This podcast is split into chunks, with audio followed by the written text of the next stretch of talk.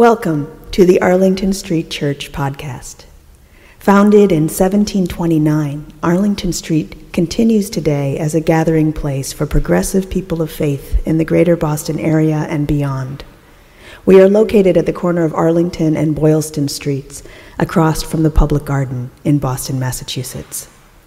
Please visit ascboston.org for more information about this historic Unitarian Universalist congregation. Arlington Street Church, gathered in love and service for justice and peace. On June 24th, the Supreme Court overturned Roe v. Wade, affecting an immediate end for the federal protection of abortion rights. Despite the opposition of the majority of Americans, the court struck down 50 years of precedent and stripped millions of our constitutional rights to self determination, privacy, and autonomy over our bodies. Although we knew it was coming, I was still gutted. Four months later, I still can't believe that it's happened. And I know that many of you have been on a similar journey through anger, despair, uncertainty, and fear. Before we dive in, I want to acknowledge that abortion and pregnancy loss are complex. The decision to have or not have a child is profound and lawmakers and judges have no place at that table. Our Unitarian Universalist faith declares that all bodies are sacred. Sexuality is a gift, and self determination is our inherent right. Many of us have had abortions or supported a partner, a relative, or a friend through ending a pregnancy. Some people are unequivocal about the choice and experience a deep sense of relief after their abortion. For others, the decision is ambiguous or painful, and unresolved grief or shame can linger for years. At Arlington Street, we are invited to bring the full complexity of our sexual and reproductive lives to this beloved spiritual community. Please know that I am always here for you, and Reverend Kim is always here for you if you want to talk it through. The fall of Roe has had immediate seismic impacts 13 states have banned most abortions, and many more are hard at work enacting restrictions. Cancer treatments, surgeries, and access to prescription medications are being delayed and denied in the wake of legal ambiguities. Clinics are closing their doors, and with them goes access not only to abortion, but to a whole range of critical health services. As always, the most vulnerable among us are bearing the worst of it. Darren Walker, president of the Ford Foundation, encapsulated this beautifully when he said, I think of communities of color already over policed and criminalized who are suffering the most severe consequences of this decision.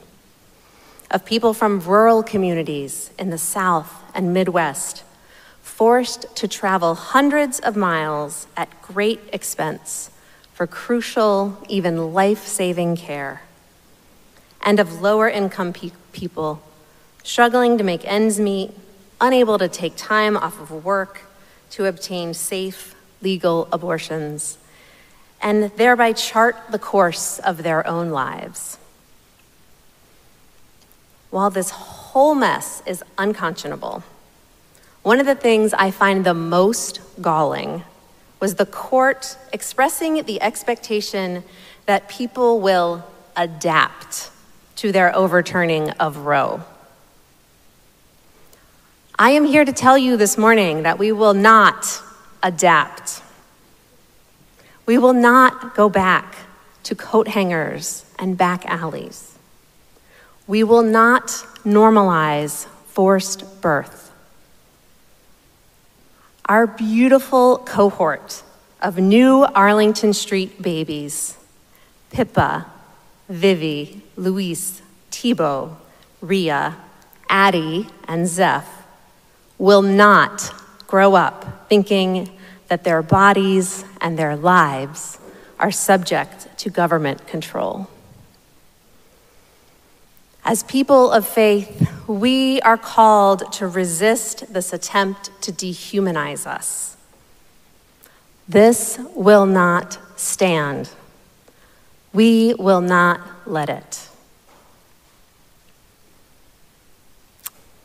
Last Sunday, Thanks to our own Kevin Tyrell, we had the honor of hosting Buddhist teacher Timber Hawkeye.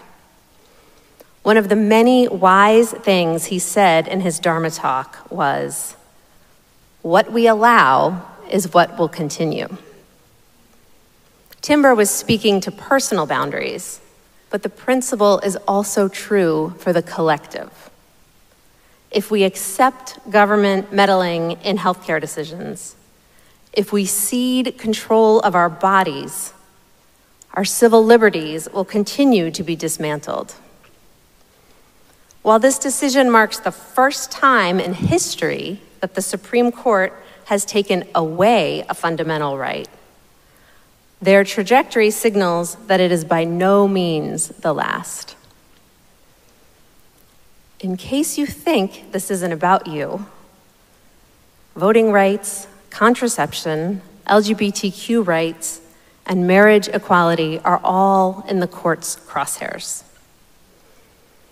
As Boston University law professor Robert Tsai writes in Politico, eliminating a landmark decision is like cutting a hole in a tapestry, and we don't know yet how much of constitutional law will unravel.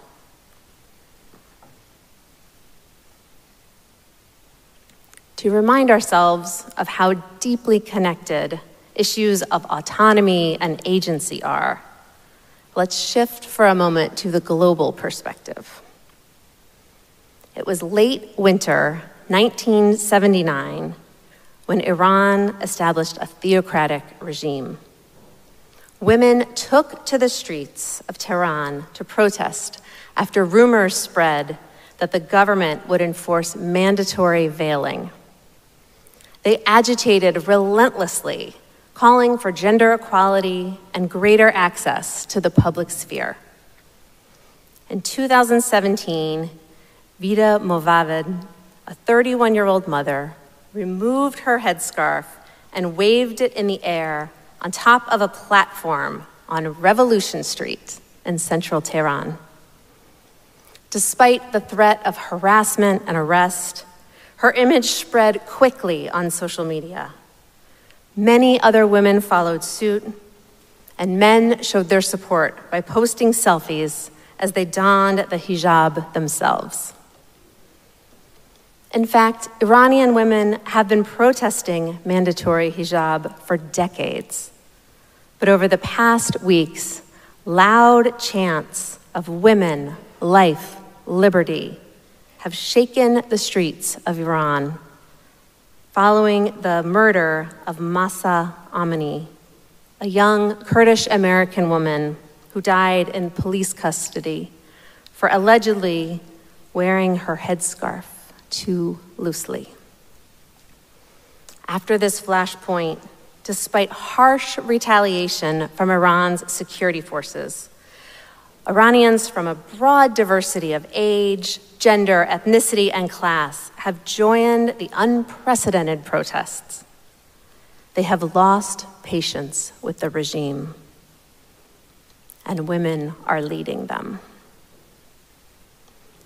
Meanwhile, back in America, right here at home, Boston Children's Hospital is being targeted by right wing activists for its transgender healthcare program. After months of harassment that culminated in a bomb threat, eight demonstrators arrived as part of a national intimidation tour targeting the city and the life saving care provided by Boston Children's Hospital. They were met by over 200 counter protesters who showed up in force with pride flags and signs of support for trans kids. Mayor Michelle Wu affirms we will not let those who rely on intimidation and fear mongering get in the way of our work to make Boston a safe and welcoming city. And circling back to abortion access. In Dallas, Texas, my colleague, the Reverend Daniel Kanter, created a chaplaincy program to provide affirming spiritual counsel to people seeking abortions. But when the abortion ban came down, the local clinic saw a 70% decrease in patients. Reverend Kanter says, so I just transferred the clinic chaplaincy to a travel program. Now we accompany pregnant people on flights to New Mexico where they can obtain safe and legal abortion care. The travel program provides funding for patients with incomes below the poverty line. Members of the First Unitarian Church send along handwritten notes and baked goods for those making the journey from Dallas to Albuquerque. My wonderful seminary classmate and good friend, the Reverend Erin Walter, is one of the travel chaplains. Reflecting on a recent trip, she said, Being a chaplain for 20 people flying across state lines for abortion care was one of the most spiritual, powerful, meaningful experiences of my ministry. Most of those seeking help on Erin's trip were women of color. A few had never been on a plane before. Some were working their jobs on their laptops, while others returned from the trip and headed to their shift in a factory. One young woman was preparing to go to the prom the next night. The travel program is not an isolated response to the fall of Roe. Across the nation, there's a groundswell of political engagement, including voter registration, changing party affiliation, and voting. A great example of this is Bobby Erickson from Jefferson County, Pennsylvania. Bobby is a 32 year old mother of three who works part time at a school cafeteria. She describes herself as never particularly politically active until Roe was overturned. In the months since the Supreme Court decision, Bobby has helped organize protests and launched Indivisible May Day, a grassroots group with more than 600 members. Bobby says, if you look at my calendar before Roe was overturned, most of the entries involved making snacks for my kids' soccer games. Now it's full of appointments to send out hundreds of postcards and to organize rallies.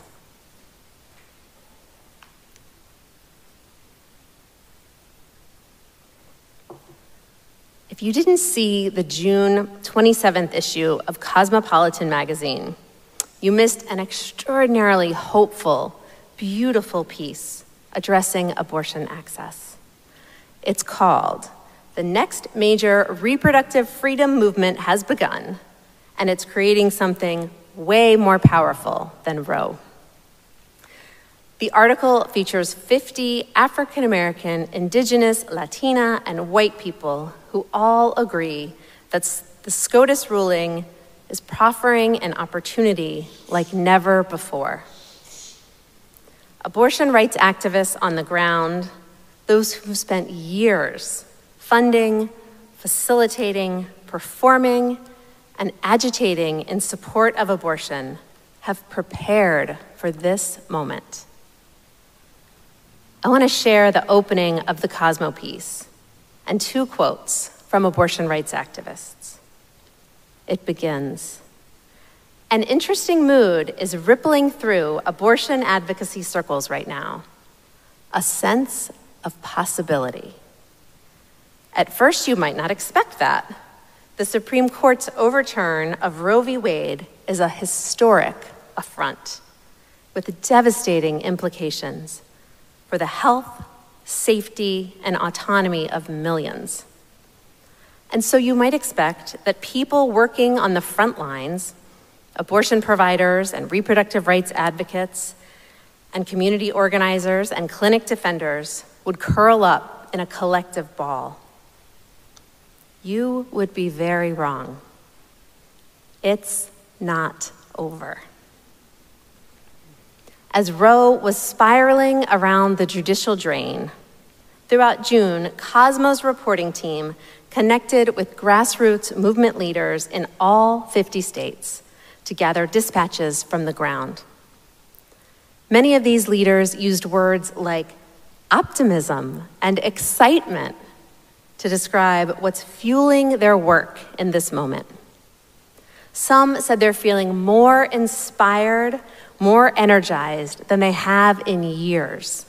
And this ju- isn't just in the regions where abortion remains legally protected. What emerged from these conversations was an impassioned consensus. Progress towards reproductive freedom and justice is still very much happening. Regardless of the courts, regardless of the alt right rhetoric, regardless of the discriminatory barriers that have always been there, but maybe won't be for much longer if we come together and do this next part right. It's understandable if you're scared or uncertain right now, wondering what does the future hold? For a roadmap, look to what folks have been out there doing all along, dreaming up new systems that not only protect but also expand abortion access rooted in love, solidarity, and community care. Systems that in some cases are already up and running. The more of us who engage, the stronger and more real it all becomes. We can build something better. Dr. Crystal Redmond of Atlanta, Georgia says, Creating better abortion access is about understanding what the landscape really looks like. Black folks, BIPOC folks, queer and trans folks have always had to center their power within the community. We've leaned into our communities to raise funds. We've leaned into our grassroots strategies of taking care of each other. This move by the Supreme Court does not take away our power. For folks who are new to this movement, folks who don't reside within the margins, try to connect with a reproductive justice group in your community. We are continuously working to expand our reach so that more people can get what they need, despite being faced with systems that weren't created for us and Rebecca Tong of Wichita, Kansas, brings it home. This moment feels very big and is already very scary for many people. But we're also seeing an encouraging galvanization of people across the country who are stepping forward to demand change. People who understand that abortion freedom is a cornerstone of a functioning democracy. We can win something better than Roe. Friends, we have every reason to feel gutted, scared, angry, exhausted right now. But our power never came from the Supreme Court, from nine unelected people in robes playing with our lives like strings on a puppet.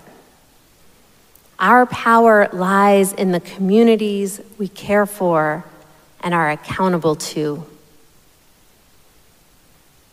Our power lies in dreaming of and building new systems that empower each and every person in this world to make the best decisions for their lives and families.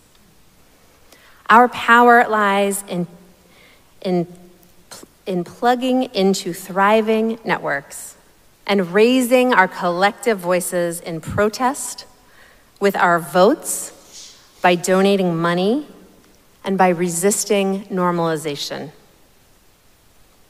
What we allow is what will continue. Roe was never enough. We have only begun to build the world we dream. Let us keep this faith, keep moving forward, and remember your body is your own. You are loved. Amen.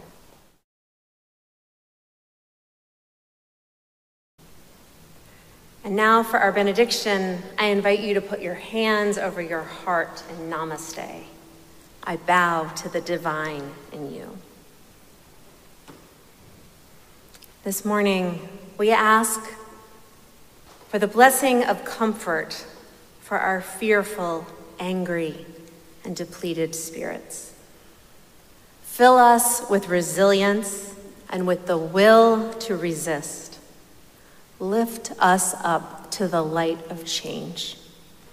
May we remember that our power lies in community and that our collective voice can never be silenced. We've only begun to build the world we dream. Let's keep this faith, beloveds, and pass it on. The service begins when the service ends. Bless your hearts. I love you. Amen.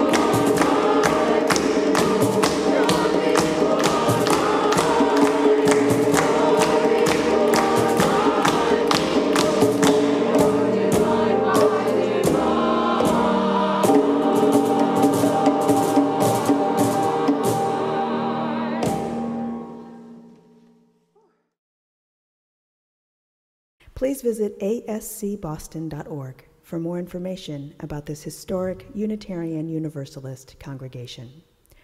Arlington Street Church, gathered in love and service for justice and peace.